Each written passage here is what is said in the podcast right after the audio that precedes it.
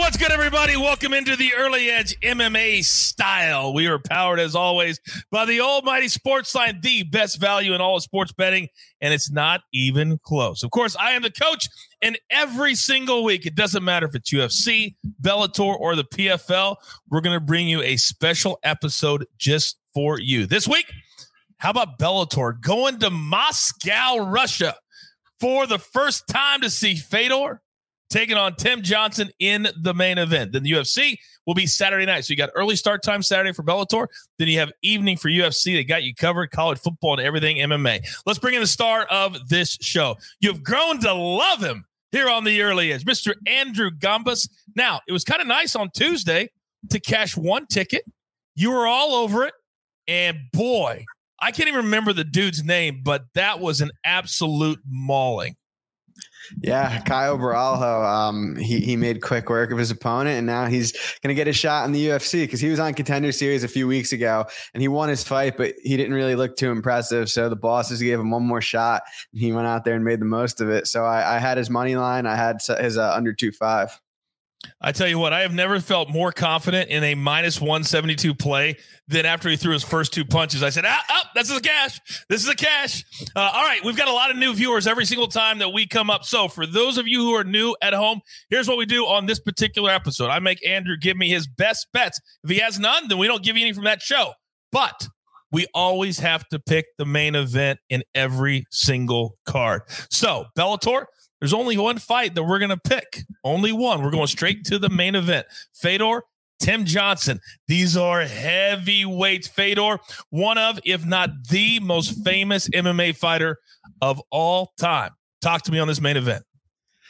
Yeah, so we all love Fedor. He's obviously one of the legends of the sport, um, but he's 45 years old coming into this main event, um, coming off of almost a two year layoff. His past five fights, I want to say, are all against someone who's retired or very close to retired. None of those fights have left the first round. Um, his chin doesn't look where it needs to be. His speed doesn't look where it needs to be.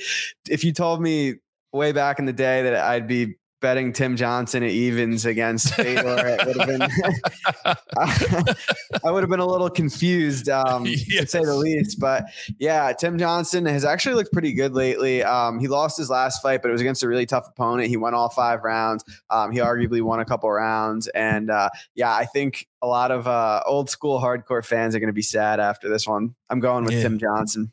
Yeah, you're only laying 10 cents. I like that a lot. This is a perfect example of sometimes the public falls in love with a guy for just a little bit too long. By the way, the prelims start 11 a.m. Eastern time, the main card at 2 p.m. Eastern time for Bellator. All right, let's flip the script now and let's go to UFC. The prelims start at 1, main card at 4. They're starting to figure this out, Andrew. You don't want to go head up against prime time college football. You just don't want to do it. So this is from the Apex in Las Vegas. Let's start with Jeff Molina, minus 170 favorite, taking on Daniel Lacerda, plus 145. These are the little guys. These are the flyweights. Talk to me on this one. Yeah, so this one I'm really not going to overcomplicate it. Daniel Lacerda has had 12 fights in his pro career. He's only been to the second round once. He's never been to the third round. The under 2-5 is plus 143. So I took that. There's not a ton of tape on Lacerda out there. So not a huge play, but I mean, the numbers, th- these don't add up. I mean, he's had 12 pro fights. None of them have hit the third round. So the under two and a half being plus 143 makes very little sense to me.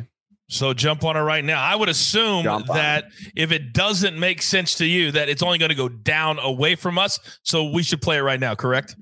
Slam it. Let's do it. Slam it. Bang it right now. That's what he says. All right. Now, next fight. We're going to go to the light heavyweights. Nicolae taking on Isaac Villanueva. Now, Nicolae is a minus 220. You're going to say his last name. I don't butcher names anymore. I just don't say them. Uh, talk to me on this fight. Nicolae Neger. nah, I'm not going to try either.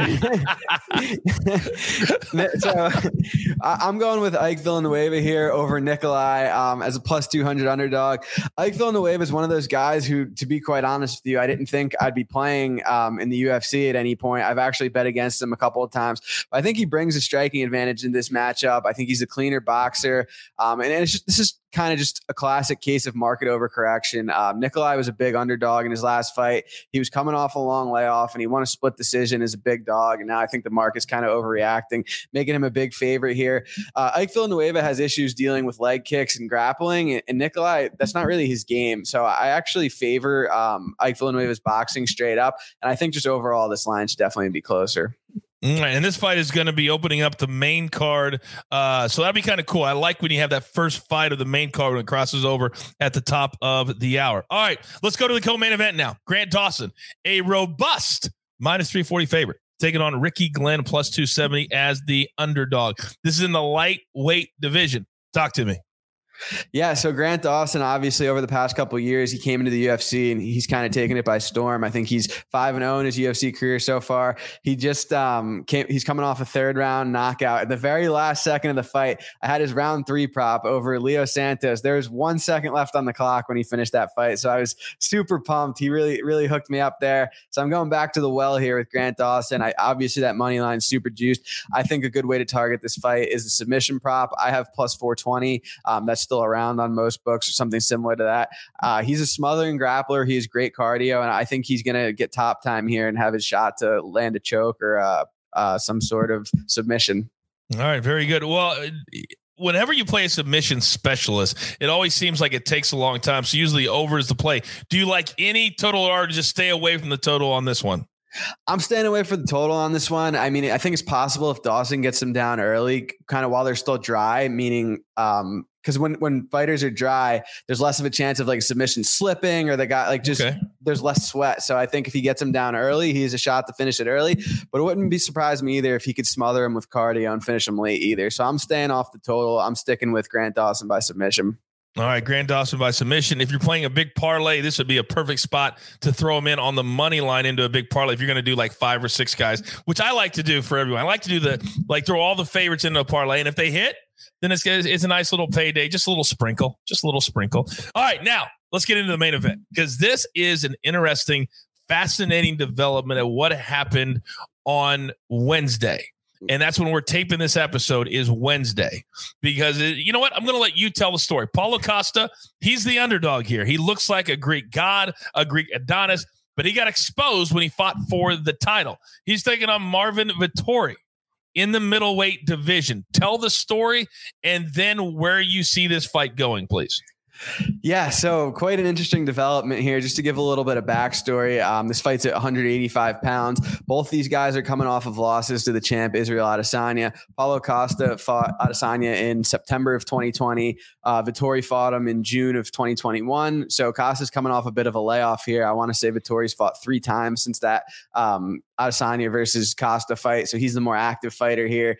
Uh, and for those of you that have seen Paulo Costa, to coach's point, he looks like he was carved out of stone. He's one of the biggest 185 pounders in the division. And as of earlier today um, at Media Day, there was talk about Paulo Costa not being able to make weight. And then he came to the microphone and basically confirmed that. Uh, so there's a shot that this fight happens up a weight at 205. There's a shot it happens at a catch weight of 195. And that I, I that tells me a few things. One, I already cost is huge for the weight. We already knew that. He's said he's 211 pounds right now. So if you want to do that math, he's about he's less than 48 hours from weigh-ins, and he's a lot over that. 20, uh, 26 pounds. He's 26 That's 26 pounds. pounds. yeah, he's 26 pounds over the um the limit right now. So I have a feeling we might see this fight take place at 195 or 205. Also, this tells me um Costa's weight cut might not, might not be going well. He might not have had the proper training leading up to this. Maybe an injury, maybe um, training conditions. But he said he'll he'll let us know after the fight why that reason is. But it can't be anything good. Um, I like Vettori in this fight before all this weight stuff happened. I think Costa's a stud on the feet in the first round or two, but I don't think five rounds favors him at all. I think Vettori, I think the longer this fight goes, the better for Vettori. And I actually see him getting it done in the fourth or fifth round. I think if he can avoid that big shot early, I think Costa's going to tire out. If Vettori can mix in his wrestling, grappling, and I think I see him finishing this fight late. Um, I've been keeping an eye on that money line at about minus 150, and I took some round four and round five sprinkles at plus 2,000 and plus 2,500 on round four four and round five for Vettori. Oh, I like that a lot. You got to give Vettori a lot of credit, though, Andrew, because he has come out and he said, Listen, I'll fight him at any weight. It doesn't matter to me. And not every fighter does that. Some are mm. just like, nah, but he wants to get paid, first of all. The fight didn't happen. Neither gets paid. And he will take some of Paulo Costa's purse. There's no doubt about that. So it's smart for Vettori. He also wants another title shot.